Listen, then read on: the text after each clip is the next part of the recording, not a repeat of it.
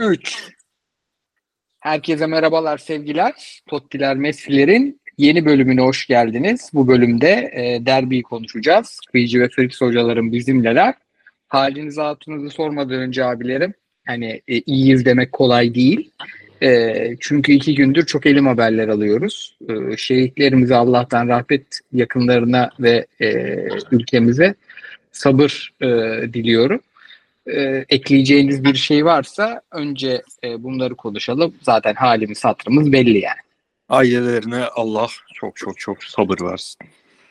Abi terörist bir saldırı sonrası hakikaten şehit olan askerlerimiz için gerçekten çok üzgünüz. Yani e, yaralarımıza da acil şifalar diliyorum özellikle. Yani bu olaylar canımızı çok sıkıyor. Yani hayatın böyle bir önemini tekrardan sorgulatıyor bize. Umarım son bulsun diyoruz ama bir türlü de son bulmuyor. Ee, söylenecek pek söz de geriye kalmıyor böyle olunca. Tekrar hepsine Allah'tan rahmet diliyorum. Amin.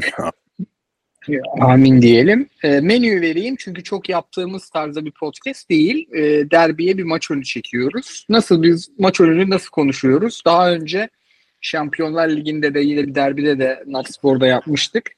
Önce şeyi konuşacağız. Yine bir istatistiklere bakacağız.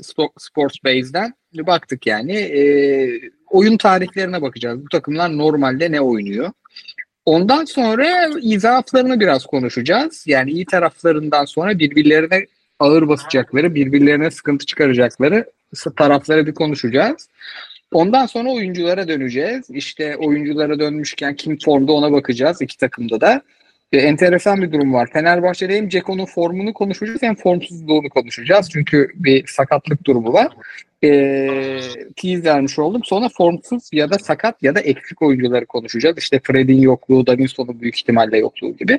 Ondan sonra sorularımızı da aldık. Onları konuşuruz. Tabii bunlar sadece menü. Biz sohbetimizin içinde e, birçok yere değiniriz. Hatta bu soruları ben çoğunu sormadan e, üzerinden geçmiş oluyoruz menümüzü vermişken e, o gün geliyor. Artık hatta bu podcast'i siz dinlediğinizde kahvaltınızı yaparken biz gece geç saatte çekiyoruz. E, o gün gelmiş oluyor. Totto futbolu iliklerimize kadar hissedeceğimiz bir Fenerbahçe Galatasaray derbisi daha geliyor. E, sezonun ilk maçı Kadıköy'de. Biz de Tot'tayız. E, maçın önemine gelmeden izleyeceğimiz yıldızlara bakalım bir. Bir tarafta Cekolar, Tadişler, Şimanskiler, Crespo'lar, İrfan Canlar, Ferdiler. Diğer tarafta Icardi, Zaha, Kerem, Torreira, Ziyech, Mertens ki Ziyech takımla çalışmış. E, gerçekten uzun süredir izlediğimiz en çok yıldız içeren e, derbi olacak. Siz de bu destan Fenerbahçe Galatasaray karşılaşmasını ve takımınızın maçlarını keyifli izlemek için Todun Süper Lig paketine ayrı 99 liradan başlayan fiyatlarla sahip olabilirsiniz. Böylece televizyondan, tabletten, bilgisayardan yani bu coşkuyu nereden isterseniz e, oradan yaşayabilirsiniz. Diyelim ve soralım. Abi bütün istatistiklere baktım. Yani gol attıkları zamanlar, gol yedikleri zamanlar, korner sayıları, şut sayıları, pozisyon sayıları yani birçok konuda o kadar dip dibeler ki e, yani 6.8'e 7 ne bileyim işte 5.9'a bilmem kaç hep böyle istatistikler ve dip dibeler ama Fritz hocam aslında bu iki takım istatistiklerde bu kadar yakınlaşmasını biraz ligin üstünde oynadıkları topa borçlular. Yani aslında oyunları çok birbirine benzeyen takımlar değil gibi geliyor bana izlediğim kadarı. Ama istatistiklerde aynı oyunu oynuyorlarmış gibi. Hatta şöyle söyleyeyim. Fenerbahçe'nin daha çok pas yapmasını beklerdim. Galatasaray daha çok pas yapan taraf. Ee, Fenerbahçe'nin biraz daha az presle top kazanıyor olmasını, daha az top çalıyor olmasını beklerdim. Savunma istatistiklerinde de Fenerbahçe daha agresif gözüküyor. Ama e, bu biraz da ligle aralarındaki farktan kaynaklanıyor. Sen ne dersin? Önce iki takımın bir oyununu, şu ana kadar bir sezonunu tarif edelim. Abi dediğin şey bence şu, şundan kaynaklanıyor. Bu arada çok bir... pardon. Kıyıcı senden ses sekiyor abi. Benden mi sekiyor bir saniye? Evet. Şu an iyi mi abi? Şu an sek yani kıyı, siz konuşunca benden sekmiyor. Tamam. Buyur abi. Yok, çok problem yok abi bende zaten. Gelmiyor yani bana sekme şu an. Abi şöyle bir durum var. Şu an mesela bir e, maç önü Epi'nin uygulamasının editörü olsak 11'leri yazsak bu takımların dizilişlerini aynı şekilde yazarız. Yani ikisini de 4-2-3-1 dizeriz. Ama saha içinde özellikle e, ön tarafta maçların 65-70 dakikasını 3. bölgede oynadıkları için bu 4-2-4'e e, evrilir. Hatta beklerini de yolladıkları için 2-4-4 diye dizilen iki tane takım. Aşağı yukarı aynı planları var. Aşağı yukarı aynı şekilde önde baskıya gidiyorlar. Bunda biri işte 2 saniye daha eksiktir. Öbürü 2 saniye fazladır falan. Burada farkı belirleyen şey oyuncu tipleri.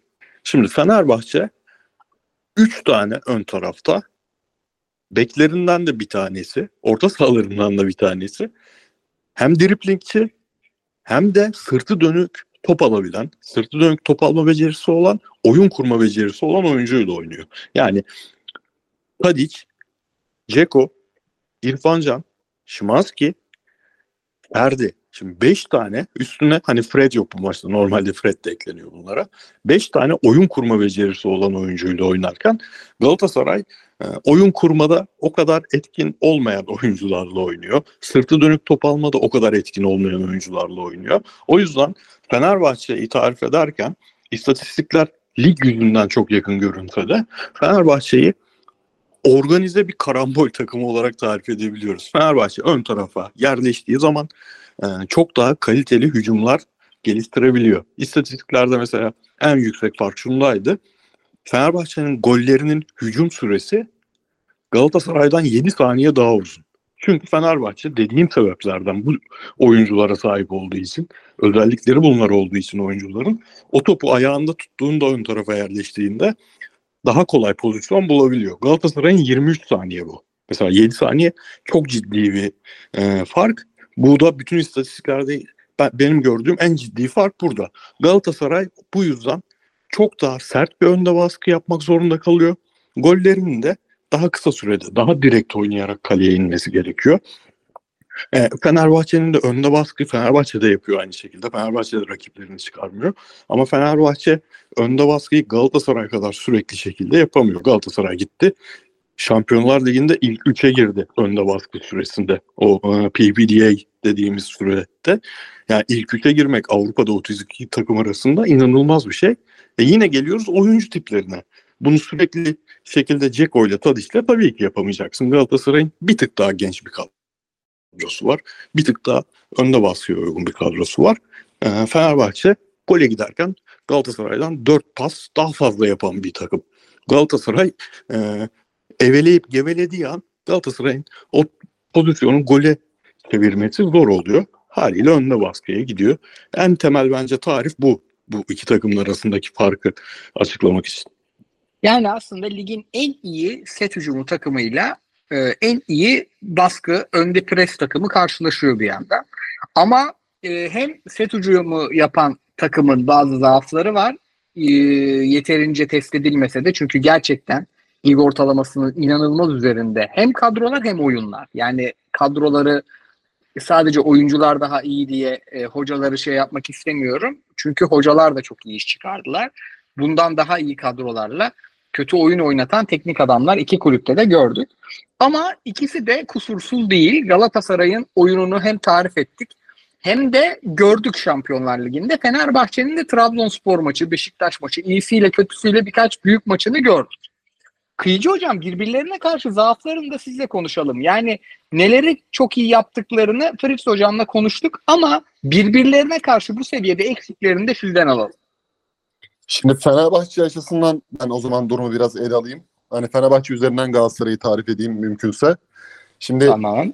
ilk 15 dakika İsmail Kartal'ın Fenerbahçe sezon başından beri rakibe karşı yüksek baskıyla oynayan, e, rakibin direncini kırmaya yönelik e, agresif rakip yarı sahaya yerleşen, oyunu özellikle sol taraftan Fred, pardon Ferdi ve Tadic üzerinden kurmaya çalışan bir görünümde. Tabii buradaki en önemli alameti farikaları ataklar Ferdi ile başlayıp Tadic'te olgunlaştığında Ceko genellikle ceza sahası yani baksın içinden Tadic'e doğru yaklaşıp merkezi Jimanski ve sağ tarafta oynayan özellikle İrfan Can'la e, alan açtığı denklemde e, fark yaratmaya çalışıyorlar. Bu tabii Jimanski'nin şut gücü, Fred'in oyun bilgisi ve İrfan Can'ın da özellikle kesme ortaları veya şut gücüyle pekişerek skor elde ediyorlar.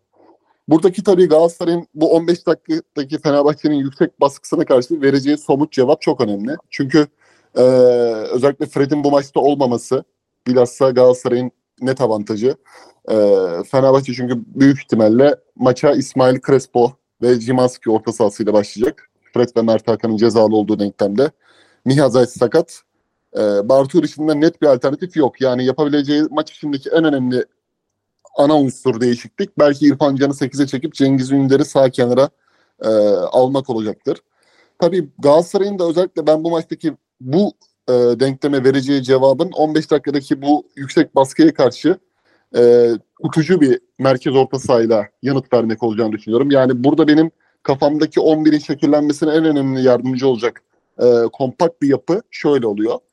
E, merkezde Torreira ve Kaan yani Torreira'nın 8 gibi oynayabileceği geçen sezonki Sergio Berkan ikilisi gibi yani Sergio görevini Torreira'nın üstleneceği tutucu olarak da Kaan'ın olacağı ee, sağ kenarda eğer fizik gücünü bu maçta bir 45-60 dakika kullanabilecekse en önemli bence zaten buradaki belirgin farkı yaratacak oyuncu Hakim Ziyeh olacak. Çünkü Ziyeh'in iki türlü iki yönlü maç oynama gereksinim var. Bir e, oradaki o kıran kırana geçecek Ferdi ve Boya eksiltmesinde hem Boya'yı oynatması lazım hem de Tadic'le karşı tehditte e, Ferdi'yi kovalaması lazım. Yani bunu ikisini aynı anda yapması lazım. Bu çünkü bence Galatasaray'ın maçı ortak olma ve hatta maçı kazanma unsurundaki en önemli etkenidir.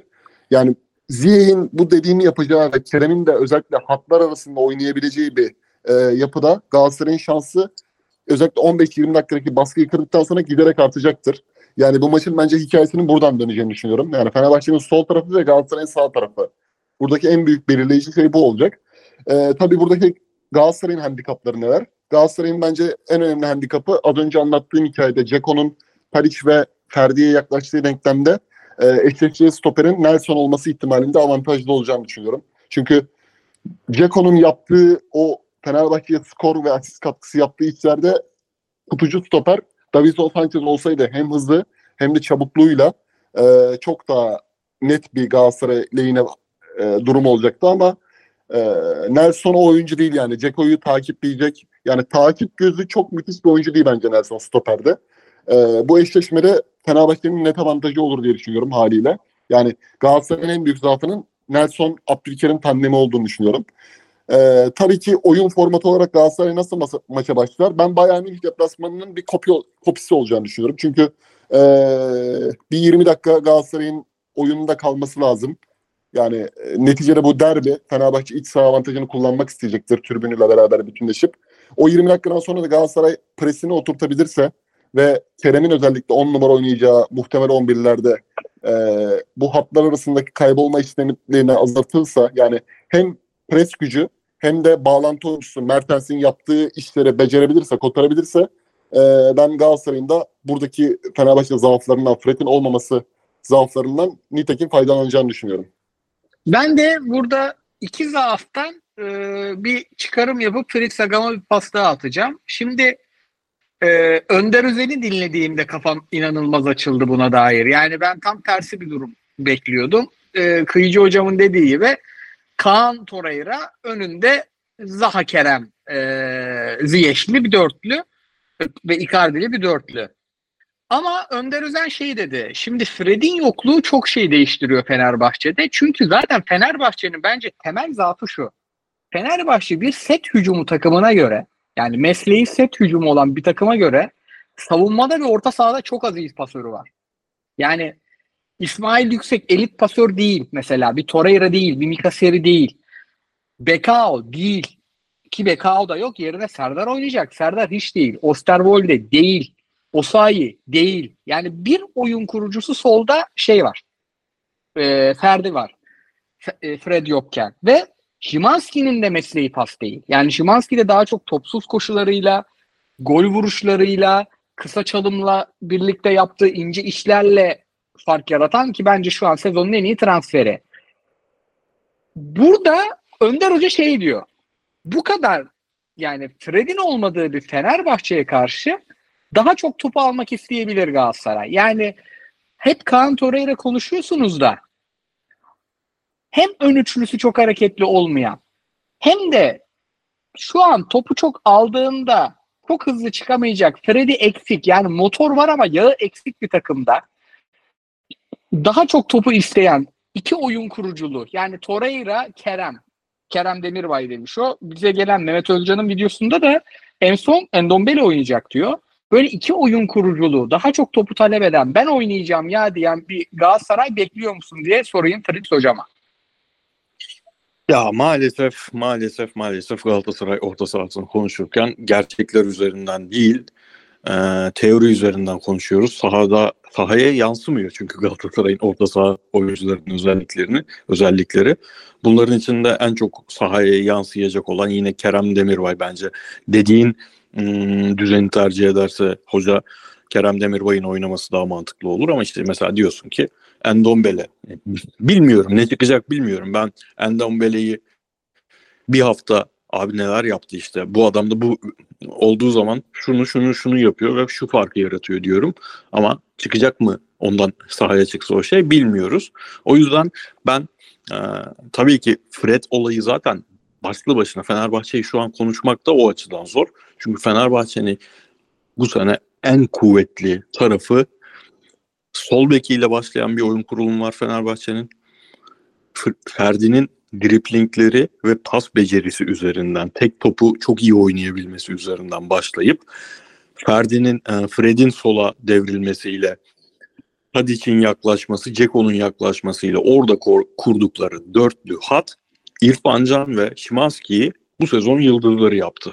Şimdi İrfan Can bir anda hani Fenerbahçe'de 3. 3.5. sezon sanırım. 3.5. sezonunda ya 3 sene oynamadım da bu sene top oynayayım artık demedi herhalde.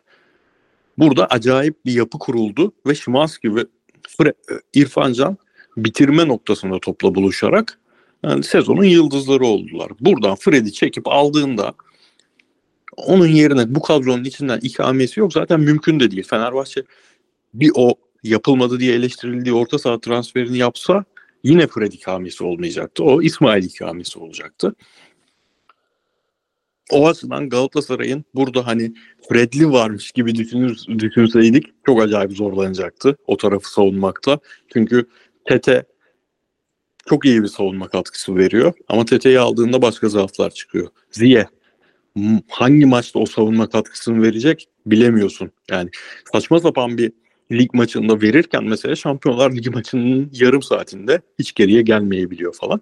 Galatasaray'ın da böyle arızaları var. Ama abi şöyle bir durum var. Ee, Fenerbahçe Fredsiz oynadığında gördüğümüz problemi neydi? Ön tarafta güçlü, sırtı dönük topu aldığında o 3 saniyeyi doğru şekilde geçirip takımı öne çıkarabilecek santraforu olan takımlara karşı dağıldılar mesafeler acayip açıldı.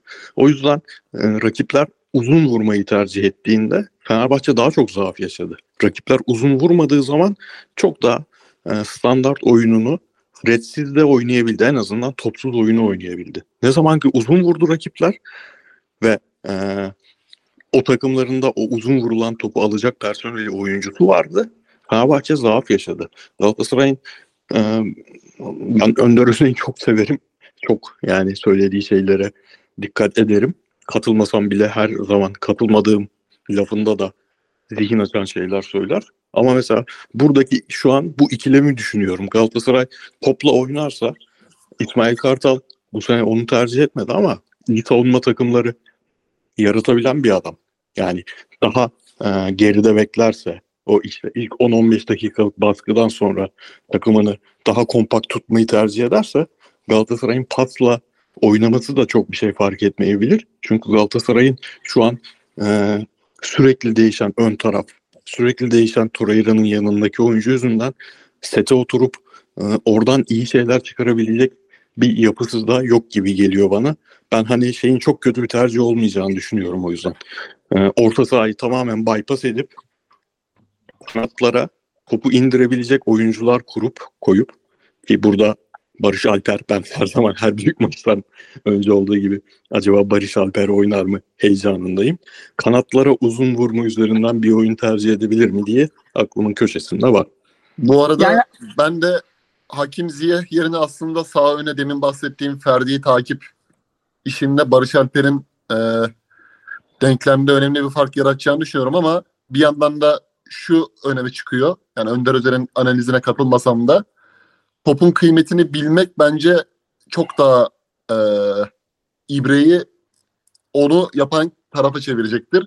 Yani Fenerbahçe'nin bir 25-25 dakikalık baskısını kırdığın zaman presini falan boşa çıkarttığın zaman Fenerbahçe'nin ritmi Galatasaray'dan daha çabuk bozuluyor. Bu Fred'liyken de böyle bence. Evet abi. Yani Fred'sizin dışında Fred'li çiziminde de oyun çiziminde de böyle. Ee, yani daha kolay gole gidiyorsun. Ee, burada esasen hani Kerem ve Barış Alper'le aynı anda topun kıymetini bilen oyuncu denklemine uymadığı için ben Fred, şey Ziye'yi tercih ediyorum. Hani biraz da o var. Hani gününde bir Ziye 45-60 dakika Okan Buruk'un elini bayağı güçlendirir. Ya Benim- abi şeyin zaten hiç bence tartışması bile olmaz. Ziyeh'in o e, taktiksel sadakatinden emin olabilsek hatta fiziksel olarak onu en azından bir 60 dakika net olarak yapabileceğinden emin olsak yani Ziyeh'ten başka oyuncu yazılmaz şu an oraya. Ama işte Yani, ondan yani emin olabiliriz. Tete de yazılmaz abi. Savunmayı iyi diye Tete Yok, de yok. yazılmaz bence. Yok yok yazılmaz. Yazılmaz çünkü Tete'nin top kayıplarını e, şey yapıl- yapacak bir yer değil Kadıköy. Yani bu Bir de, bir de sürpriz bir Fenerbahçe oyuncu değil Tete ya. Devam, devamlı solunda soluna çekip sağından hiçbir beki oynatma olayı yok ya. O yüzden hala bütün e, üç tane tercihin içinde bu haliyle bile Ziye öne çıkıyor. Aynen. Ama abi bir de şöyle bir şey sorayım ben size. Ee, Galatasaray önde baskıyı mu muhakkak yine tercih edecek ama şimdi geçen seneki maç tamam Jorge Jesus takımı başka bir şey oynuyordu. Farklı bir şey oynuyordu. Ki çok da inat ettiği için birazcık o maçı o maç içinde değişikliklerle kafa kafaya getirebilirdi. Getirmedi falan. Kötü değişiklikler yaptı. Ama o maçta şimdi hatırladığımız şey e, Galatasaray inanılmaz bir önde baskı ile oynadı işte. Barış Alper'i, rakip statüsü falan önde baskıyla boğdu ve kazandı. Halbuki o maç öyle bir maç değildi. Galatasaray bu sene yaptığı kadar Şampiyonlar Ligi'nde yaptığı kadar keskin bir sürekli önde baskıyla oynamadı o maçta. Top, topu kaybettiği an kazanmak için baskısını yaptı. Kazanamadığı an merkeze döndü. Neredeyse Galatasaray 6 tane falan orta saha oyuncusuyla oynar gibiydi. Merkezi inanılmaz kapatmıştı. Bu sene Fenerbahçe bir maç oynadı. Yine Fred'siz. Abdullah Avcı'nın ikinci maçı mıydı? Abdullah Avcı ile Trabzonspor maçı. Orada da Trabzonspor topu kaybettiğinde önde baskısını yaptı. Orada kazanamadıysa hiç sürdürmedi yani. Hiç ne bekleri bilmem ne de hiç kimseyi yollamadı.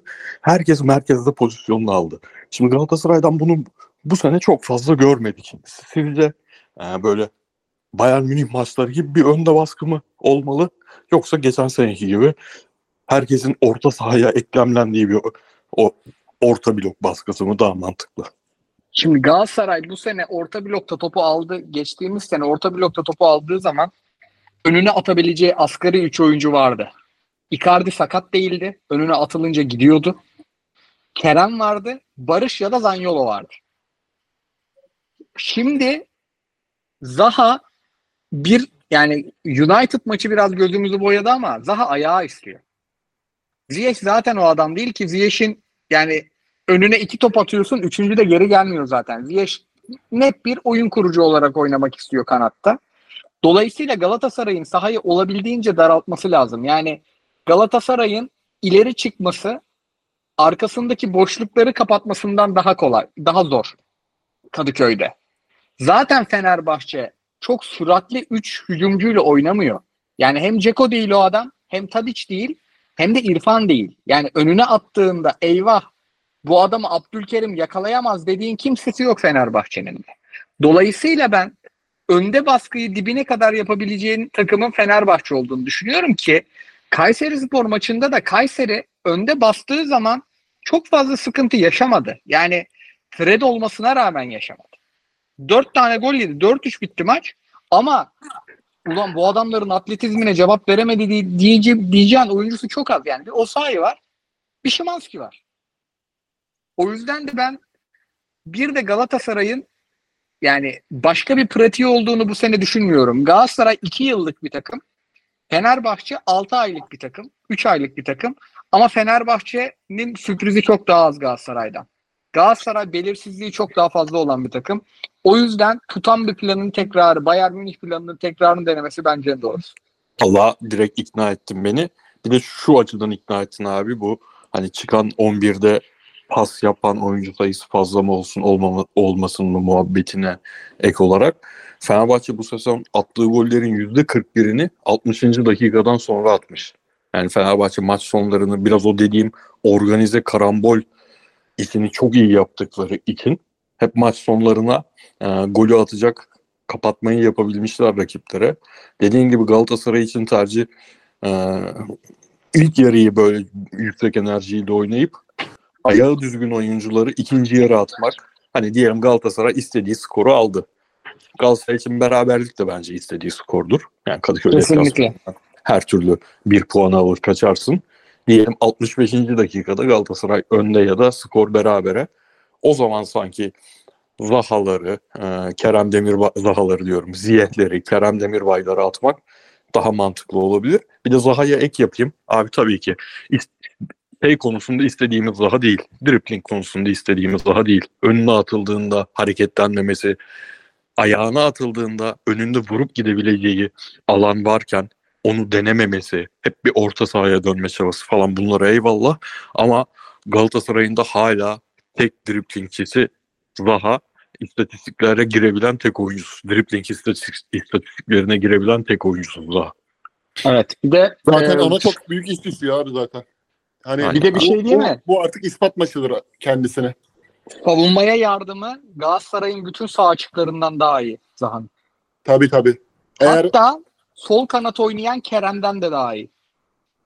ya oradaki üçüncü bölgeye Icardi'ye topu getirebilme stratejisini eğer hani Zaha ve Ziyeh aynı anda çok efektif bir performans sergilerse e, işin sağ çizgileri içindeki denklemi İbre Galatasaray'a çabucak döner. Ama ben tüm fotoğrafın geneline baktığımda yani Temmuz ayından beri Galatasaray yüksek seviyedeki zor maçları, önemli maçları Trabzonspor'la oynadı. Beşiktaş'la oynadı. Ligde ikisini de kazanmayı bildi. Manchester United'la iki kere oynadı. Yenilmedi. Bayern Münih'le oynadı. Yüksek kurallar çekildiğinde fark yemeyelim beklentisiyle gittiğinde iki kere yenildi ama çataçat bir oyun oynadı. Şimdi iki oyunda iki oyunda da yenilmedi. Galatasaray büyük maçların hiçbirinde oyunda yenilmedi.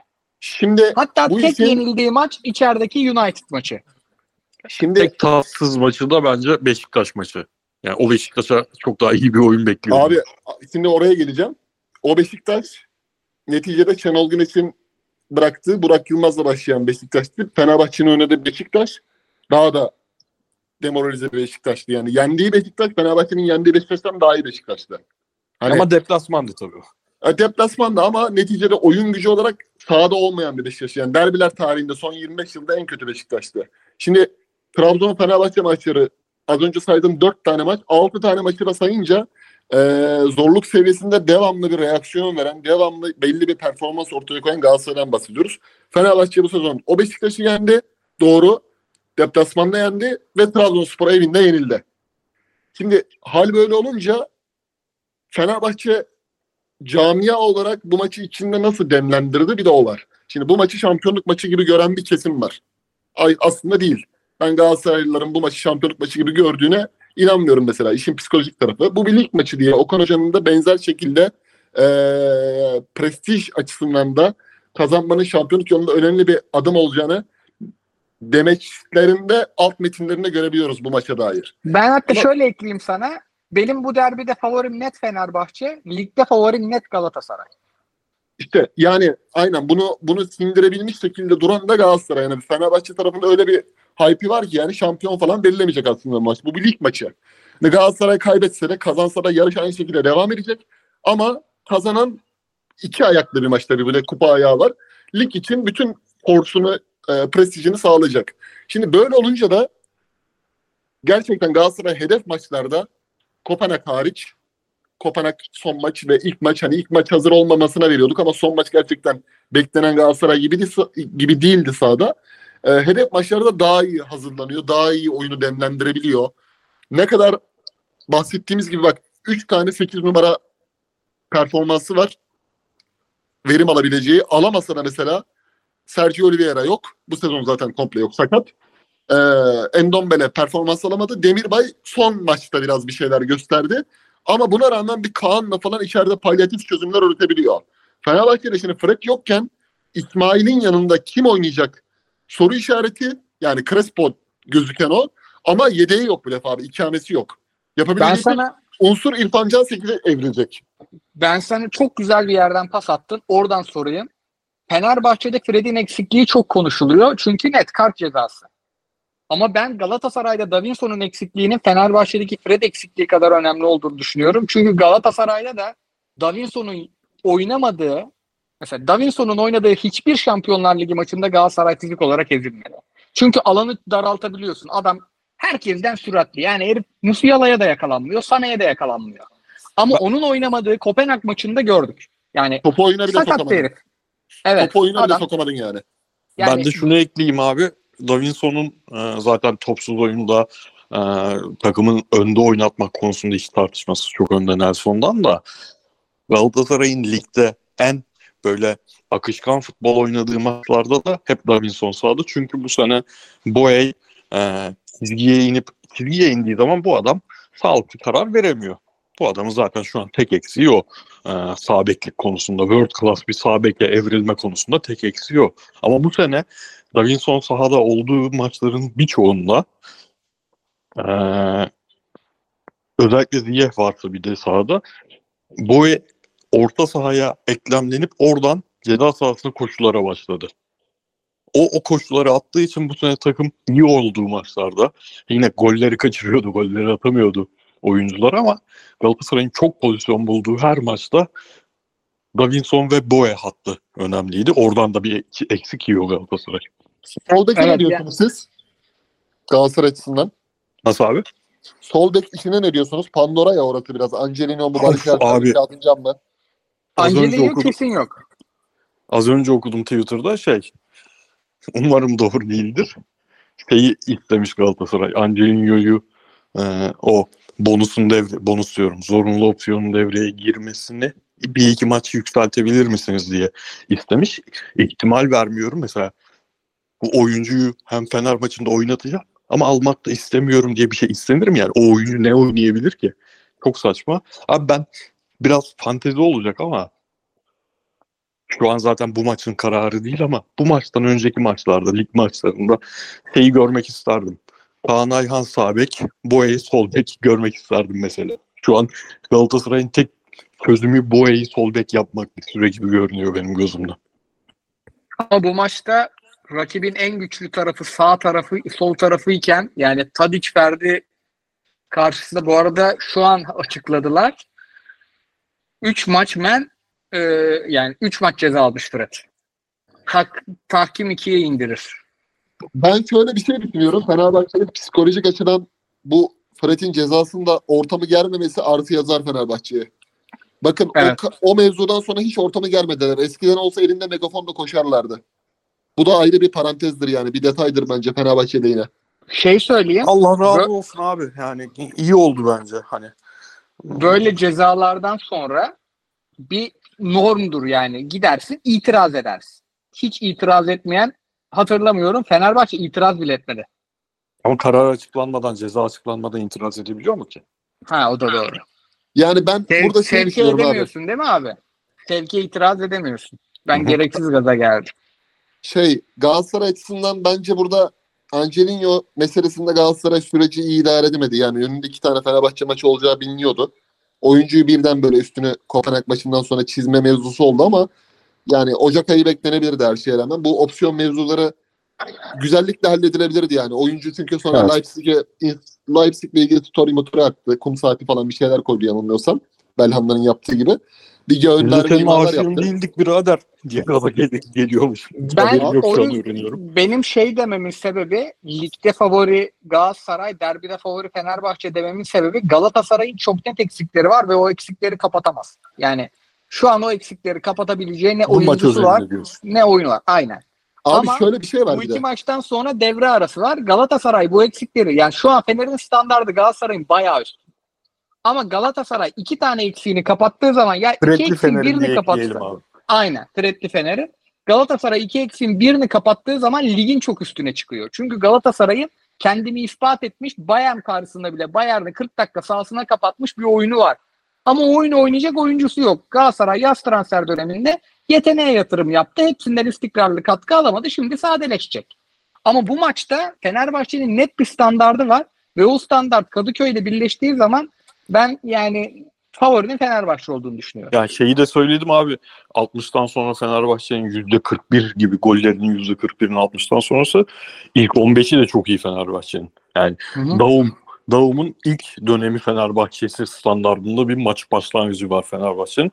Galatasaray'ın da ikinci yarı başlangıçları korkunç. Bunun için istatistiğe zaten gerek yoktu. Özel açtım ona baktım. İstatistik tonu söylüyor ikinci yarı başka, başlangıçları. Peki Ya, gelelim. Heh, Şu şeyi abi. bitireyim de abi aklımdan uçacak yoksa. Şimdi Angelino sürecinde oyuncuyu Ocak ayından sonra bu meseleleri konuşup da zorunlu satın alma opsiyonunu kullanmayı istememek bence olması gerekendi. Yani Galatasaray havadan düşen bıçağı elde tutmak istedi. Bence orada elini yüzüne bulaştırdı. Çünkü senin sol stoperin Abdülkerim özellikle sol bek oynamadığını basına bu şekilde düşüyorsa sen hani Abdülkerim'i sol beke koyamayıp da Barış Alper'le iyi niyetle oynasın, özverili oynasın diye bir çaba harcıyorsan hani Abdülkerim sol bek oynayabilse belki Nelson'la Kaan Ayhan tandem yaparsın. Orta sahaya Endombele veya başka birini eklemleyebilirsin ama şimdi sen oradan Barış Alper'in iyi niyetine özverisine kalıyorsun. Kazım Cans'a bayağı kalite olarak geriledi bu sezon. Ee, Dubois'ı zaten sezon başında gönderdin. Şimdi Abi olunca- Dubu, Dubu, Dubu, Başakşehir maçını izledin mi bu arada? Pardon da. Yok izlemedim. Güzel. Abi çok kötüydü ya. Çok kötüydü yani hiç şey dedirtmedi. Ulan bu adamı niye gönderdin? Sol bek O şey be abi ya. O, o, o hani bizim bizim kadroda olsaydı sol bek atsam belki verim verebilirdi. O biraz kelebek etkisi de. Hani Başakşehir'deki performansıyla buradaki performansını o açıdan değerlendirmiyorum tabii de. Yani çünkü burada ne zaman koysan adam sol bekte top oynadı. kontrol edemiyor ya. Yani üst üste saydım 7-8 saniye top kontrolünde hata yaptı. Ya işte onun aslında Başakşehir değeri yok. Fransa'ya bile dönse hala bir- en kötü bir Montpellier falan bir takımda ya kendine yer bulabilecek oyuncu. Fransa milli oyuncu. Ee, gel gelelim bu şey büyük handikap ya. Yani Barış Alper meselesi handikap. Orada özellikle hani İrfan Can'ın topu bir dürtüp de şut atma açıları vardır ya. Bunu e, ha- şey maçında yapmıştı en son iç sahadaki maçta. Ee, Evet. Kara, Karagümrük müydü? Bir maçta yapmıştı bir gol atmıştı yani. O işlere fırsat Kurşut vermemek lazım. Yani bir dürtüyor ya bir onun kendine has bir hareketi var. Bir dürter şut açısı bulur. Ee, hani Geçen sene Beşiktaş'a attığı gol. evet evet zihin- zihinsel konuda Galatasaray'ın en büyük dezavantajı orası olacak gibi duruyor ama işte Okan Hoca biraz da böyle şey abi derbilerde genel anlamda gecikme konuları var ya değişiklik açısından 60'tan sonra 61. dakikada maç hiç bozmak istemiyor. 61'den sonra müdahale yapıyor. İyi de gitse kötü de gitse. Ee, burada bence kartlarını erken açacak ve oyunu doğru okumak lazım abi. Yani oyunu doğru okumadığın anda maç elinden kayar gider. Bu maç önceki maçlar gibi değil. O yönden hocanın bize ne göstereceği zaten bir 15-20 dakikada belli olur Galatasaray adına. O Şeyin zaman abi Fenerbahçe'nin yani şu an kafamdan kadroları geçiriyorum da Max Mesut'u falan sayabiliyorum ama en çok lider oyunculu çıktığı derbi olabilir son 5-6 senede. Hiç Tabii, bu kadar tabii. yani e, zihinsel olarak kuvvetli oyuncuyla maça çıkmamıştı. Koray abi özür dilerim. Bir de ben de unutmadan şeyi ekleyeyim. Bu psikoloji muhabbetini ekleyeyim. Bu derbilerin ben e, kaybının şampiyonluk yolunda puan hariç bir psikolojik etki yarattığını artık hiç düşünmüyorum. Bu, sosyal medya, Twitter'da muhabbet o kadar her şeyin yangını yapılıyor ki yangınların hiçbir önemi kalmadı. Çok basit örnek Galatasaray geçen sene gitti 3-0 yendi ve Fenerbahçe dağılma falan yaşamadı.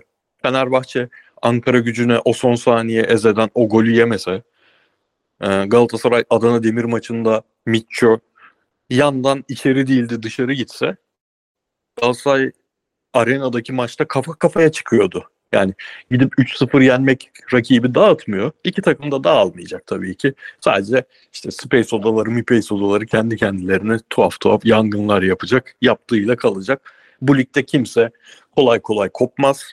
Muhtemelen e, bu maçın rövanşında da yine şampiyon kim olacak diye aynı yüzdelerle konuşuruz diye düşünüyorum ben. Evet çünkü şey hikayesi yani iki tane iki tane adam aslandan kaçıyor. Hangisi ikisinin de aslandan hızlı koşması gerekmiyor ya. Birinden Aynen. hızlı koşması yeterli. Bu sene aslan çok kilolu, çok yavaş. Yani Fenerbahçe Galatasaray maçından ne skor çıkarsa çıksın Galatasaray ondan sonra yine çok kötü kadrolarla oynayacak. Fenerbahçe de çok kötü rakiplerle oynayacak. Yani dolayısıyla istesen de bir puanın altına zor düşersin. Ayrıca ligi 3 takımlı bir yarış haline çevirebilecek takım da yok. Yani Yok. dolayısıyla siz bu maçtan bu maça 6 puan, 3 puan değil 7 puan, 8 puan da yazsanız yine baş başa yarışacaksınız beyler. Yapacak bir şey yok. Aynen. Galatasaray tarafından tek şu olumsuz olur bence. Ee, Galatasaray kazanamazsa. Şu an çok fazla mimlenmiş oyuncu var. Ben çok erken olduğunu düşünüyorum abi. Yani Galatasaray'ın bu kadar taraf bu kadar çok taraftarının isim önemli değil ama hani herhangi birini seçip söyleyebilirim. Zaha üzerinden söyleyeyim. Zaha'nın Arabistan'a satılmasından 4 ayda geldiğinden beri iki defa sakatlık yaşamış bir oyuncunun 4 ay geçmeden, 5 ay geçmeden hadi Arabistan'a satalım bunu. Tete'yi şuraya satalım, Ziyeh buraya gitsin ne başlamasın ben çok problemli buluyorum. Mağlubiyet biraz bunları iyice şey yapar ama yani kulüpte zaten düzgün karar alan insanlar var. Öyle taraf e, Twitter'daki yangın tayfaya bu konuda çok bak bakacaklarını düşünmüyorum tabii. Diyelim formda oyunculara geçelim. Neden? Çünkü iki takımın da formda oyuncuları birbirine çok sıkıntı çıkarabilecek oyuncular. Fenerbahçe'de ben Ferdi Samuel yazdım. İrfan ve Ceko yazdım. Ceko'nun üstüne bir yıldız koydum. Çünkü Ceko sakatlık yüzünden dinlendirilmesi için oynatılmadı son maç. Ne durumda bilmiyoruz. Ferdi ve İrfan Can'ın Fenerbahçe'nin sağında oynaması pardon İrfan Can'ın sağında oynaması, Ferdi'nin solunda oynaması, İrfan'ın karşısında da Galatasaray'ın sol bekinin kim olduğunu bilemememiz çok kritik bence. Galatasaray'da da Saşa Boy yazdım, Abdülkerim yazdım. Abdülkerim harika gidiyor. Torreira'yı yazdım. Son maç biraz sallandı. Bir de Kerem'i yazdım. Kerem de gerçekten her çukurdan çıkarıyor Galatasaray'ı bu sene. Ee, Kıyıcı Hocam ne diyorsunuz? İki takımın formda oyuncularına dair ben bana ekleyeceğiniz, çıkaracağınız oyuncular var mı? Abi genel anlamda katılıyorum tabii yani Kerem'in özellikle derbilerde her Fenerbahçe maçında boş geçmemesi, burada başka bir motivasyonla oynaması, son eee, go- attığı goldeki takibi, bu maçı özel hazırlanması. Mauro Icardi'nin hem sakatlığı hem de eee, performans anlamındaki geçen seneki bağlantısının çok da hoşumuza gitmeyecek derecede olması önemli bir dezavantaj tabii ama Mauro Icardi de bence bugünkü Instagram paylaşımıyla işte kum saati vesaire hani bu maça hazırım. Tipik Güney Amerikalı oyuncu vardır yani böyle derbilerde önden bir fragman verir ve hakikaten dediğini yapar. O şekilde denklemde e, her ne kadar kendisinden beklentinin son bir aydır altında kalsa da varlığı önemli bir faktör olabilir. Yani dediğin yüzde yüz doğru. Abdülkerim zaten her maç artık kendisine övdürecek bir standardı e, artık övdürmüyor bile yani. Kendisine hakkında şaşalı cümleler kurdurmuyor bile. Çünkü alıştırdı bizi o standarda. Saşa Adını ezberletti diyebilir miyiz abi? Adını ezberletti abi aynen. Duraklattırmadı. Ee, hakeza da Torreira'da mesela çok erken bir sarı kart vesaire görmezse bu maçtaki önemli key player'lardan bir tanesi olacak. Ben Tadic'i de Zaha ile aynı kıstası alıyorum. Bence Tadic de ee, beklenenin altında kalan bir sahadaki efektiflik performansında şu an. Yani daha çok bön- bence öne çıkan bir Tadic olması lazım isminin kart viziti. Ama tabii bu büyük maçlarda da Tadic her zaman iyi oynamıştır. O da mesela denkleme girerse o soldan aldığı asimetrik oynadığı paslarıyla servis ettiği dikine toplarla her zaman bir tehdittir. Yani çok isminin hakkını vermesi gereken oyuncu var. Bunlardan biri de tabii ki e, Ziyeh, Zaha, Tadic. Yani bu bu maçta da artık oynasın oynamaları gerektiği gözüyle bakıyorum hepsinin. Genel her iki takımın açısından e, performans anlamında. Çünkü bir pas atar mesela abi Ceko'ya Tadic istenilen o arzu edilen golü erken ulaştırır. Mesela nasıl Ceko'yu diyoruz? Çünkü Ceko en büyük tehdit Fenerbahçe adına. İnanılmaz zeki oynuyor. İnanılmaz vücudunu diri tutuyor. Yani oyunda kaldığı her süre içinde her aksiyonda Ceko var abi. 38 yaşında bu adam. 37 yaşında, 38 yaşında. Ee, Galatasaray için en büyük e, aleyhte tehdit zaten Ceko'nun varlığı bir kere. Onu baştan belirtelim yani. Hücum geriden başlamayacak Fenerbahçe'de. En önden başlayacak. Ceko ve arkadaşları şeklinde ilerleyecek oyun. Çünkü o İrfan'ı da oynatıyor, Jimaski'yi de oynatıyor. Hatta hatta Tadic'i de oynatıyor. Ee, oradaki bağlantıları, hatları çok iyi kapatması lazım Galatasaray'ın. Deniz Hocam sizin beklediğiniz bu formda oyunculardan bir kilit performans var mı? Yoksa hayır çok formda olduğunu düşünmediğim şu oyuncu çıkar çıkıp bir ilginç bir iş çözebilir diyor musunuz? Abi önce şunu söyleyeyim 11'lere muhtemel 11'lere en azından oynaması garanti oyunculara bakınca gerçekten şu anki atmosfer yüzünden tadını çıkaramıyoruz da bu gerçekten bayağı bir zamanın en iyi de derbisi. Hem e, takımların genel planları, hocalarının planları hem bireysel yetenek açısından. Yani tek tek saymaya kalksak şu an 7-8 tane çok rahat iki takımdan büyük liglerin iyi takımlarında. Öyle ortalama takımlarında değil. Tamam City'sinde Real'inde olmaz ama iyi takımlarında çok rahat oynayabilecek çok fazla oyuncusu var. Muhtemelen hakem hataları olacak. Muhtemelen iki taraftan biri diğerini e, maçı satmakla bilmem ne e, maçı almakla bilmem neyle falan suçlayacak. Buna takılmak istersen buna takılırsın. Eğer zaten sen keyif aldığın kısmı bu kısmıysa bundan keyif alırsın. Ama e, sahaya bakarsan da sahanın içinde bu sene iyi kurulmuş iki tane takım olduğunu görür onun keyfini alırsın. Ben bir onun keyfini çıkaralım derim. İki Fenerbahçe tarafında Ferdi abi yani. Ferdi tamam e, beke dönüştükten sonra yavaş yavaş pozisyona alıştıktan sonra önce e, fiziksel kapasitesiyle çok e, fark yarattı ki buraya gelirken tekniğiyle satın alınmış bir oyuncuydu. O yüzden şaşırtıcıydı. Zamanla o tekniğini o pozisyonda kullanmayı öğrendi. Etrafına iyi oyuncular alındığında mesela geçen sene diyorduk ki ya Ferdi bu kadronun içinde bu bireysel yeteneklerin arasında bal, yap, bal yapmayan arı olmak zorunda kalıyor adam. Yani sürekli git gel, sürekli git gel. Doğru pası ver, doğru pası alama. Doğru pası ver, doğru pası alama. Nereye kadar gidecek? Sonunda o takım kuruldu ve hem milli takımda hem burada hem sağ bekte hem sol bekte ama özellikle sol bekte çünkü e, ters ayağının gereği olarak e, girip yarattığı şut tehdidi, doğru pası, doğru ara pasları görebilmesi falan filanla müthiş bir hücum tehdidi. Öbür tarafta da Abdülkerim. Bence söylediğimiz bütün planlarda Galatasaray pas üzerinden daha çok oynamaya da çalışsa yoksa üstün ya da üstüne çekmeye çalışıp e, arkaya birilerini kaçırmaya çalışsa da e, Abdülkerim hem fark yaratacak hem de e, Ceko gibi bir çok zeki bir santrafor karşısında santraforluk becerilerini test edecek. E, onun dışında tabii ki Torreira abi. Torreira Fred'le beraber bu ligin belirleyicisi olacak. Torreira'nın da bu bu maçta fiziksel olarak e, zirve seviyesindeki maçlardan biri olacağını düşünüyoruz. Çünkü Karagümrük maçını biraz boş geçti baba. Boş geçmiş hali de 10 üzerinden 8 filandı ama biraz bu maça saklamış gibi görünüyor kendini. Galatasaray'ın oynayacağı oyun, tercih edeceği şey ne olursa olsun en belirleyici şey Torreira'nın e, yapacağı pas araları, Torreira'nın mücadelesi ve o ilk topu hep doğru şekilde kullanma becerisi olacak. Diyelim eksikleri konuştuk aslında Fred ve Davinson'u da. Icardi ve Ceko'da soru işareti. Icardi'nin bir iyi maçı var. Aa geri dönmüş idmanları da çıkıyordu zaten bir süredir dediğimiz bir iyilik maçı var. Ondan sonra yine baş aşağı gitti ve şu an evet. gerçekten özellikle gümrük maçında e, yani normalde yaptıklarını onda birini yapamaz haldeydi yani. Abi, ben ilk o defa maç, o maç temposu şey maç temposu değil sanırım yani. Zaha'da da onu gördük. Icardi'de de onu görüyoruz. Hani oynadıkça kendini toparlayacak denir ya futbolcu. Ama o Şampiyonlar Ligi maç temposunda olmuyor. Yani haftada bir oynayacaksın da toparlayacaksın kendini. Çünkü sürekli farklı rakipler, farklı türden oynayan rakipler, tuhaf deplasmanlar falan o yüzden olmadı. Ben kıyıcıya katılıyorum. O Icardi paylaşımlar paylaşımlar geldiyse daha hareketli, daha hani neyse şu maçı da atlatayım.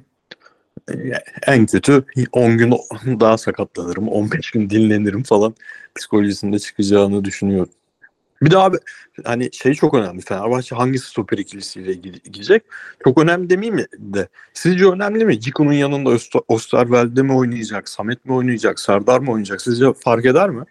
Bence Serdar dışında fark etmez. Serdar feciydi Kayseri maçında.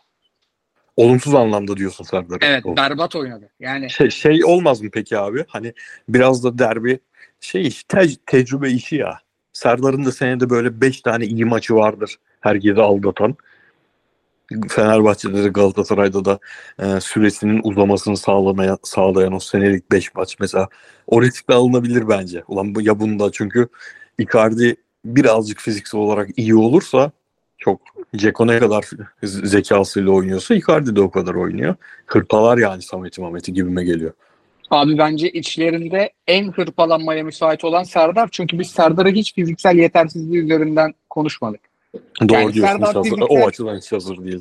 Serdar sağına soluna en dikkat etmeyen adam. Yani stoper olmaya mesela İsmail Yüksek dışında ondan daha sakat stoperlik yapacak defansif oyuncu yok Fenerbahçe'de. Ki İsmail Yüksek'te ben on numaraydım zaten dedi. Oradan geri çekilmiş adam.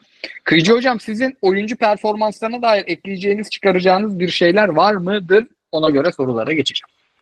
Abi şu an için yani konuştuğumuz üzere bir değişiklik yok. Aklıma gelen tekrardan böyle bir gözümde canlandırıyorum. Mesela Crespo'nun varlığı mı acaba yoksa İrfan Can Kahveci'nin e, 8'e oynayıp da İrfan'la Ha, İsmail abi ne diyorsunuz o? Ben öyle bir on- 11 gördüm.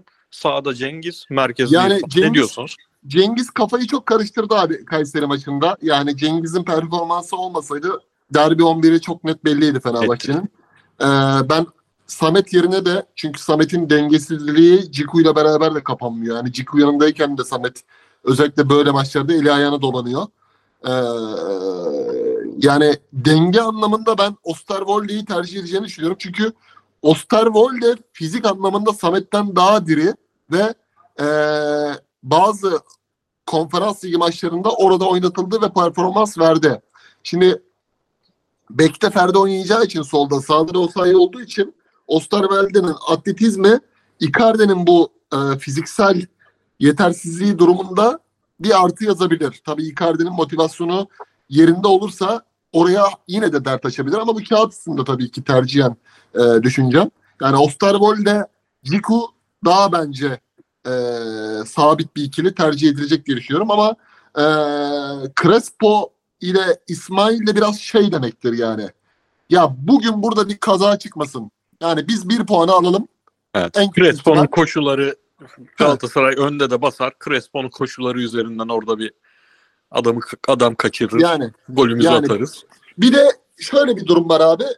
Okan Hoca'yı bir puan üzmez. Okan Hoca'nın kafasındaki algoritmada Kadıköy'den alınacak bir puan onu üzmez. İsmail Kartal için de ben aynı şeyin geçerli olduğunu düşünüyorum. Çünkü İsmail Kartal kaybederse Fenerbahçe'nin içindeki demografik yapısı, kırılgan yapısı eee, İsmail Kartal için söylenen Norseland maçındaki 6 farklı mağlubiyetin yeniden harlanmasına sebep olacak. Şimdi kağıt üstünde böyle durunca az önce bu saydığımız Ziyehliler, Icardi'ler, Zahalar, Tadic'ler, Ceko'lar hepsi ne kadar yıldız da olsa maç 0-0'a da entegre edilebilir gibi duruyor. O yüzden eee, iki tarafın da beraberliğe teşne olduğu bir mücadelede beni çok şaşırtmayacak gibi geliyor böyle bir atmosferde. Abi ben Ben şöyle bir Allah. 11 gördüm. Hiç ihtimal vermiyorum ama hani bayağı da takipçili bir muhabir sanırım. İsmail yok. Crespo ve İrfan. Yani ihtimal vermediğim şey üzerine konuşmak istemem ama İsmail önemini anlatmak için birazcık konuşayım. Evet İsmail formsuz. Evet en iyi zamanında en iyi oynadığı maçta bile pozisyon hataları yapmaya çok teşne bir oyuncu. Kart görme konusunda problemleri olan bir oyuncu.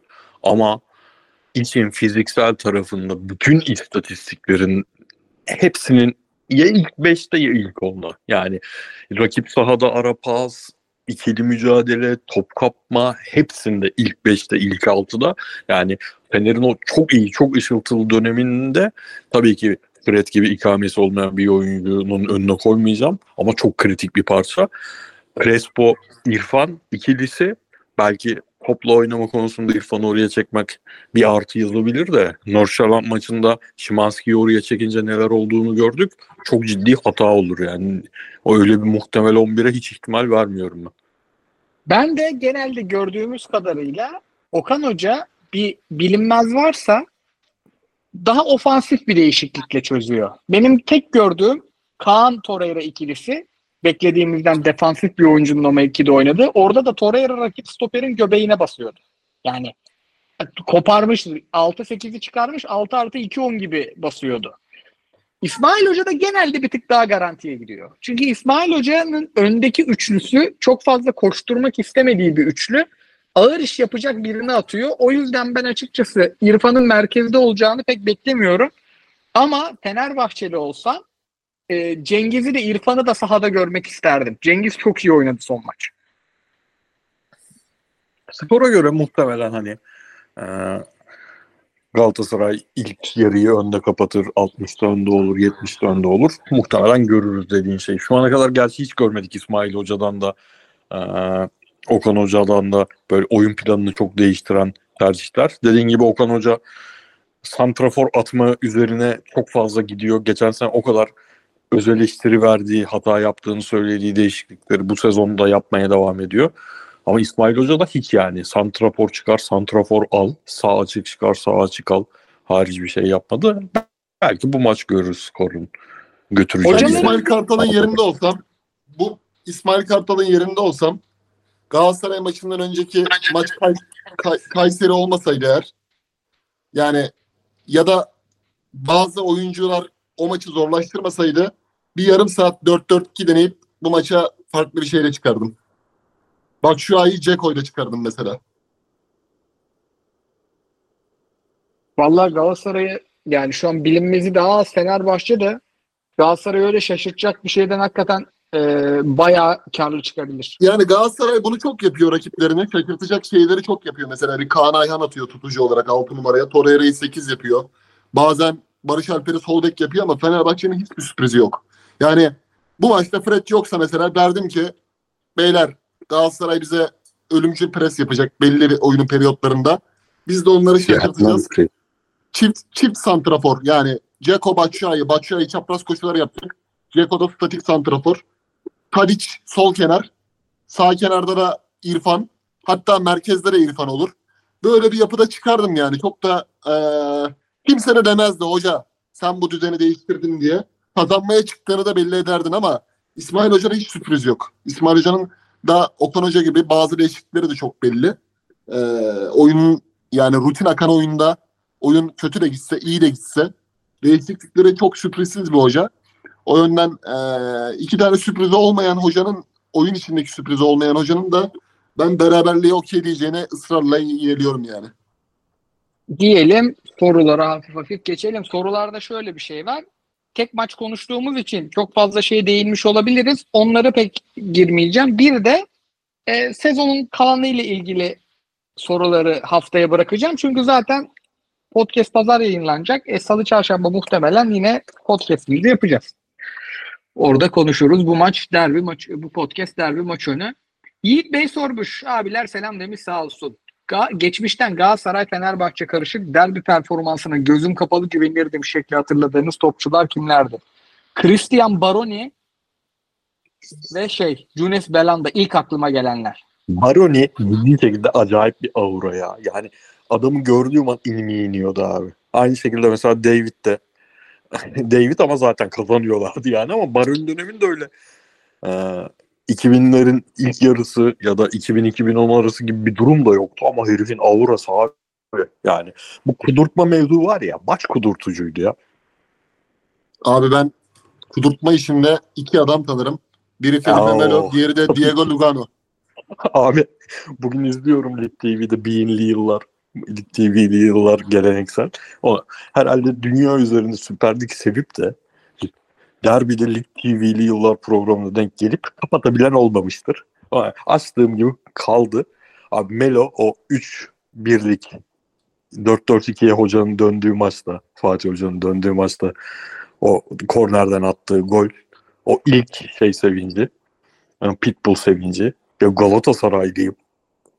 Melo'da karakter olarak sevmem ama yani oyuncu olarak bence Galatasaray'a gelmiş en iyi orta saha oyuncularından biri. O sevinci yapmaya başladı. Ben i- olduğum yerde ya abi ne kadar itici bir şeymiş lan bu dedim. Ee, Bugün ben de beyinde şeyi gördüm. Hamza Hamzoğlu ile Ersun Yanal'ı Sarıyer'de Uzunya var. Uzunya restoranta götürmüşler. Derbideki işte teknik ilk derbinizi falan filan konuşturmuşlar. Değişik bir iş olmuş. Taktik, teknik, şunu yaptım, bu düzene geçtim falan yapmamışlar ama hani böyle deneyimlemeler iyidir. En azından içerik çıkar. İlginç buldum yani. Kadıköy serisi Ersun Hoca'yla mı bitmişti? Tabii Kadıköy serisindeki hoca Ersun Yanal da Jason'u stoper atmıştı. Onunla bitti. Bu arada yakın dönemden Belhanda derbi performansı konusunda. Evet, Ben benim ilk aklıma o geldi. Belhanda'nın mesela deniz sürüşü deniz sürüşü atıldığı zaman kendi atıldı ya deniz sürüşü de attırdı ne diyorlardı? Ya Belhanda gitti ama deniz sürüşü de attırdı diyorlardı ya. Ya Belhanda'nın umurunda olur mu deniz sürüş, deniz sürüş? Beyine oksijen gitmemiş işte atılmış. Aynen. Peki o maçtaki Mehmet Ekici şutu Oo feciydi abi. Muslera'nın prime kurtarışı prime 10 kurtarışından biridir o. Belanda'nın Belanda o kadar iyi oynardı ki her an atılacağından daha da fazla korkardık derbilerde. Hem Peki abi- sürekli hem oynardı hem hiç susmazdı. Hep konuşurdu hem tutardı, iterdi, çekerdi. Kendi takım arkadaşına ayrı sıkıntı. Sağda. Selçuk'la kapışırdı. Ha bak Belhanda, Lugano, Melo. Bu üçü yani diken üstünde. Yani her Aynen. maçı, her derbi maçını. Peki abi bir derbi geyiği atayım ortaya. Bu e, yakın dönemden en üzüldüğünüz o bu sefer olacak galiba deyip Kadıköy'de olmayan maç hangisi? Fenerbahçe Onların içinde. Fenerbahçe 10 kişi kaldı. Onyekuru gol attı ve kazanamadı Galatasaray o maç. Ben bekardım o zaman. Ha şey tam şey diyorsun. 2019 derbisi olması lazım. Ali Ersun Hoca Ersun Hoca'nın şey dediği maç. Belki bu bir bu bir puan Galatasaray'ı şampiyonluktan etti falan. Ali Palabey işte o Elif Elmas Feguli pozisyonu. Benim niyeyse en üzüldüğüm şey ya. O David'in attığı Roberto Carlos'lu. Niyeyse enayi gibi o zaman kazanacağız zannediyordum. Mesela Lincoln'un attığında en çok üzen odur herhalde. Çok çabuk 1-0 olmuştu. Sonra işte free kick, free kick'in verilmemesi falan. Onda o kadar üzülmemiştim ben. Onda çok barizdi. Ben şeyde de üzülmüştüm ya. Kayıt gol var ya. Kamber de Souza'nın tweet'i. Dakika 77 kayıt gol. 2016'dan beri ne zamandan beri kaybetmiyor? Galatasaray'ın da fena bir serisi yok Kadıköy'de. Geçen sene Kadıköy'de kaybetti Torrent'te kaybetti ya. Torrent sezonu kaybetti. Sene sezonu kaybetti. seri. Aynen. Bir mağlubiyet. Bozdu seri. Evet, evet. seriyi. Baskenk nikli arkadaşımızdan bir Endombele sorusu var. Ee, Kaya Temel isimli muhabir arkadaşımızın dediğine göre menajeri üzerinden kalmak istiyorum, oynamak istiyorum diyor Endombele. Okan Hoca'ya göre idmanların en iyisi. Bunu ben duymadım. Böyle bir seri misali, Mika seri misali fark yaratan bir performans gelir mi diye sormuş. Valla ben işte Mehmet Özcan'ın videoyu gördüm Endombele oynayacak diyor. Abi Endombele oynarsa bence yani benim bildiğim Endombele ile Galatasaray'ın kompakt yapısını düşününce üçlü orta saha çıkarsa Galatasaray Kerem ve Mertens'i merkeze koymayıp da 10 numaraya 3 orta saha çıkarsa atıyorum o zaman Endombele katkı verir ama ikili orta sahada Endombele bende hala net değil yani. Katılıyorum.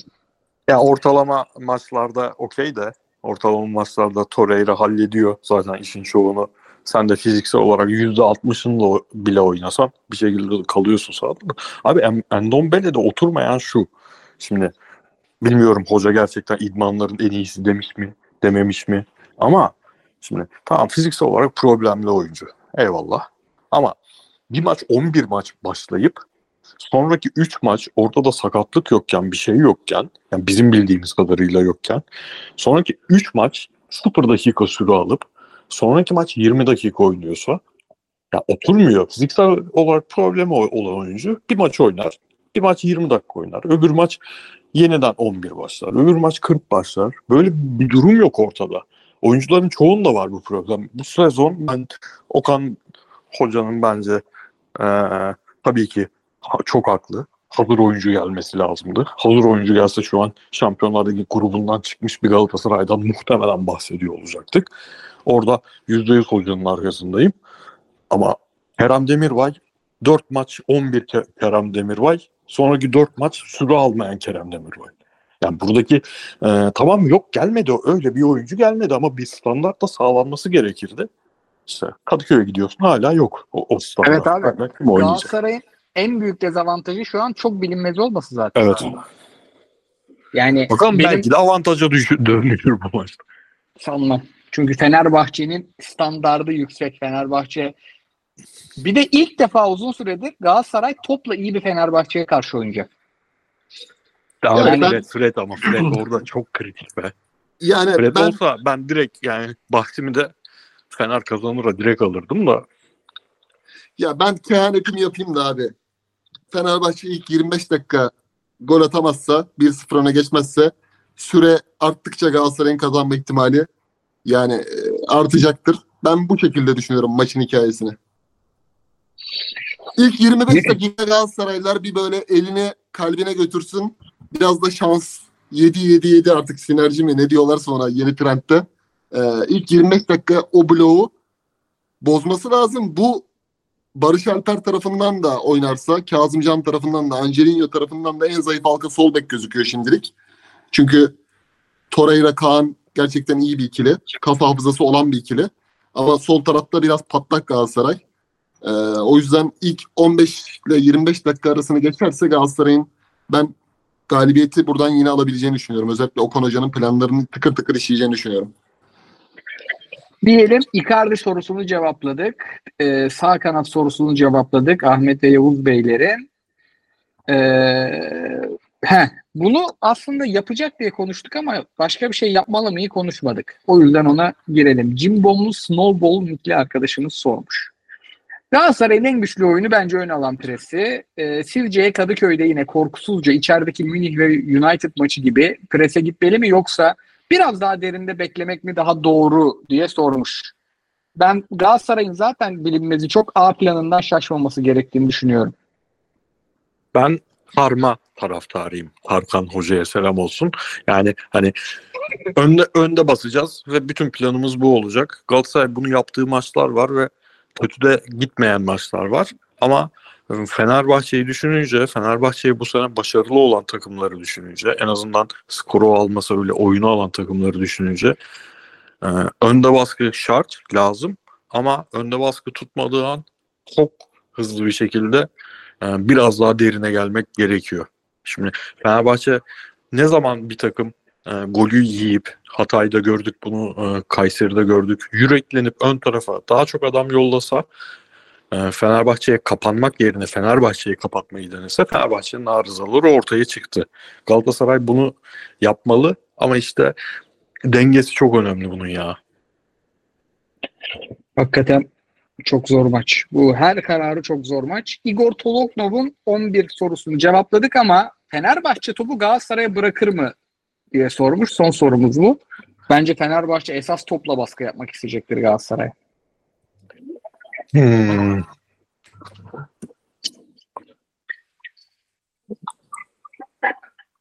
Yani hocanın bu sene öyle şu eksiğim var, bu eksiğim var. O yüzden farklı bir oyuna geçiyorum. Oyunu görmedik hiçbir maçta. O yüzden Bir bu abi- maçta da geçeceğini düşünmek için bir neden yok. Ya Bekao yokken sen stoper ikiline yani Icardi, Zaha, Ziyech, Kerem dörtlüsü gelsin topla bir beni test etsin demezsin yani yerleşik savunmaya. Tabii. Olabildiğince kaleden uzak savunursun.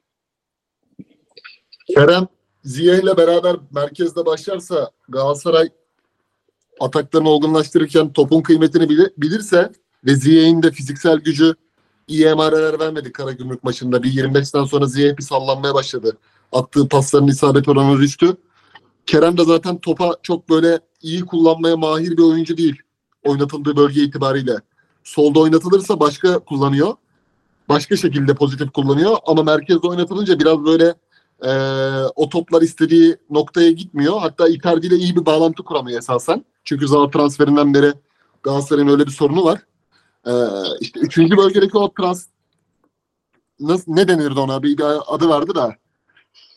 Başka bir tabiri de onu unuttum. O geçişleri iyi yapabilirse öyle söyleyeyim. Galatasaray'ın çok çok daha bence Osterwold Ciku ikilisine tehdit oluşturacağını düşünüyorum ya. Yani maçı oynarken kafamızda Galatasaray topun kıymetini geçen sene göre iyi bilmiyor abi. Geçen sene çok daha iyiydi o. Kerem'in solda oynadığı, Evet. Mertens'in Griezmann'laştığı, Raşika'nın hem prese katıldığı hem de topu direkt böyle Icardi'ye direkt attığı bir Beşiktaş maçı var ya deplasmanda asist yaptığı. Yani o kareler bu sene çok fazla akılda kalmadı. Ee, küçük küçük kesitler kaldı. Bunu arttırması lazım özellikle. Galatasaray'da mesleği son pası atmak olan, riskli pas atmak olan bir tek Kerem vardı. Mertens de yapmıyordu onu çok. Şu an herkes top kaybı yani. Herkes birebirci. Herkes ben son pası atacağım diyor. Zaha öyle, Ziyech öyle, Kerem öyle. Icardi bile öyle. Geriye E, gelip geçen gelip seneki deniyor. derbide Sergio Berkan'ın önünde Mertens oynayınca Galatasaray'ın Jesus'un önünde baskısına, highline oyununa tak tak topu dön- döndürmesi nasıldı abi? Galatasaray Onyekuru Falcao'lu 3 birlik galibiyette bile Seri'nin olduğu, bak Seri'nin mükemmel performans verdiği maçtır o. O kadar topu olumlu döndürememiştir belki de. Berkan, Aferin. Berkan, Sergio. işte abi Seri Acun Ilıcalı'nın hal sitesine gittiyse bence o maç yüzünden gitti direkt. direkt yani orada aldı yani seriyi. Bu adam dedi benim takımımda oynamalı. Ee, ama bak Torreira yoktu abi. Barış Alper Santrafor oynuyordu. Ama oyun aktı. Bütün hatlar arasında Galatasaraylılar vardı. Yakınlaşma vardı, daraltma vardı. Top bizdeyken genişletme vardı, top rakipteyken daraltma vardı. Çok Şimdi çok böyle iyi hazırlıktı abi o maç ya. Çok çok iyi hazırlanmıştı hoca ya. Müthişti abi. Müthiş. Ya Barış Alper'in dünya üzerinde oynayabileceği en iyi düzen kuruldu abi. Ve Barış Alper de buna katıldı. Ama şimdi elindeki Zahalar, Ziyehler yarın nasıl bir oyun çizeceksin, nasıl katılacak? Hatta hatta Icardi de buna dahil. Çünkü Icardi'ye top getiremiyoruz abi. Topu getirdiğimiz zaman da adam stoperlerin kucağında kalıyor. Bunu yaparsan, topun kıymetini bilmezsen, Icardi'ye bir bariyerleri arasında bırakırsan Icardi'ye geçmiş olsun. Özellikle ilk yarım saat geçmiş olsun. Ama yapmazsan, oyun akarsa, aktığını da biz televizyon başında izlerken görürsek Galatasaray o zaman işte oyunu kütlesini büyütür. Sahadaki kütle varlığını büyütür. Bu bence Galatasaray'ın en büyük fekti. En, yani sol bek mol bek de değil abi. Sol bir şekilde Barış Alper'e dersin ki sen çıkmayacaksın, İrfan'ı tutacaksın, takip edeceksin. Takıl yaparken bunu yapacaksın. İdmanlarda çata çat yakın temas oynatacaksın, durdurursun. Ama senin oyunun akmazsa, senin set oyunundaki hataların artarsa bütün ibre Fenerbahçe'ye döner. Evet. Ve abi hani Şampiyonlar Ligi'ni artık geride bırakmış bir Ok- Okan Hoca'nın da bu maça geçen seneki gibi artık yani daha çok zaman ayırıp daha konsantre hazırlanmayacağını düşünmek için bir sebep yok. Ee, şimdi gözümün önüne getiriyorum çünkü o maç şey maçı değildi. Ya Jorge Jesus işte çok önde kuruyor sa- savunmayı. O yüzden ön tarafa hızlı adam atalım tıkarız ona maçı değildi. Yani sadece şunu gözünün önüne getirsin insanlar. Berkan ya Berkan yani. Yetenek seviyesi belli bir oyuncu. Berkan'ın derinde topla buluştuğu an kaç tane pas opsiyonu oluyordu ve kaç tanesini normalde o pasları hiç atamayan adam ne kadar iyi kullanmıştı. Çok iyi bir hazırlıktı. O acayip iyi bir hazırlıktı. Fener açısından da şeyi söyleyeyim abi. Galatasaray e, o derinde bekleme muhabbetinde onu çok fazla tercih edecek olursa zaten Galatasaray gerçekten dağılır. Çünkü kilit pas konusunda Fener uzak ara önde Galatasaray'ın Koray söyledi bir Kerem var diye. İlk 15'in içinde Galatasaray'ın sadece Ker- Kerem var. Mertens var bir de. Mertens muhtemelen 60'ta 70'te ancak girer. Tadic, Şimanski falan böyle uçuyorlar kilit pas konusunda. Galatasaray'a uzak ara fa- fark atıyorlar ve isabetli atıyorlar. Kerem, Kerem ilk 15'in içinde ama isabetli değil. Deneme sayısı yüksek olduğu için içinde. Perdisi falan filan. Yani bu ligde Fenerbahçe'ye oyunu teslim eden yani e, tamam gelsinler biraz benim yarım sahamla oynasın diyen her takım Galatasaray'da dahil zaten yenilgiye mahkum bence. O yüzden yapmayacaktır. Diyelim. Abilerim var mı ekleyeceğiniz bir şey? Valla valla çok keyif aldım. Hani hiçbir Türkiye'de bence şu ana kadar derbiye dair çekilmiş en iyi maç önü preview yayında. Ağzınıza sağlık. Ben, bana da öyle geliyor. Bu halka Ağzınıza gönüllülüğünü sizin. Abi bak bütün bütün bütün senaryoları, olasılıkları, olabilecekleri ne olursa iyi olur konuştuk bence. Doya doya valla aktı program. Abi Sports Base'e de teşekkür ederim. Şimdi biz her zaman önceliği göz testine, eye testine şeyi veririz. İz, izlediğin şey her şeyin önündedir. Ama izlediğin şeyi e, doğru rakamlarla desteklemek de zevkli bir şey. Bir tane daha bırakayım hatta. Dribbling üzeri pasta Galatasaray'da Torreira, Abdülkerim acayip. Ferdi ve İsmail çok çok çok acayip. Yani o Galatasaray'ın da önünde onlar. Ben maçı Ferdi ve Zaha ile Kerem'in sanki kullanılış biçimi belirleyecek diyorum. Aa, ben de ağzınıza sağlık diyorum. Derbiden sonra klasik günümüzde podcastlerimiz devam edecek bir aksilik olmadıkça diye de ekliyorum. Aman kavgasız gürültüsüz ne olur ya. Evet, ne evet olur abi. gözünüzü seveyim ya. Yüzde yüz maç. Yani- Yarıda kaldı. Şu oldu bu oldu olmasın. Aynen katılıyorum. Çok şükür çok şükür gerçek hayatta şu Twitter'daki iğrençliklerin karşılığı yok. Gerçek hayatta Galatasaray yenilir. Kötü de yenilebilir. Fenerli arkadaşın gelir gerçek hayatta. Lafını sokar. Dalgasını geçer. Muhabbetinize bakarsınız. Gelip o arkadaşın sana terör örgütü bilmem ne diye iğrençlikler yapmaz. İnşallah gerçek hayata biraz benzer. Gerçek hayat Twitter'a değil Twitter gerçek hayata benzer. Şu kavga gürültü işi olmasın. Kazanan kaybeden de sabaha kadar dalgasını geçsin. Türkiye'nin en büyük iki takımına yakışan da budur zaten. Büyüklüklerini gösterme maçı. Allah umarım öyle olur diyorum ben de. Haftaya yine görüşmek üzere.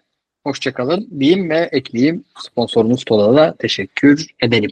Görüşmek üzere. Hoşçakalın. Hoşçakalın. Hoşçakalın.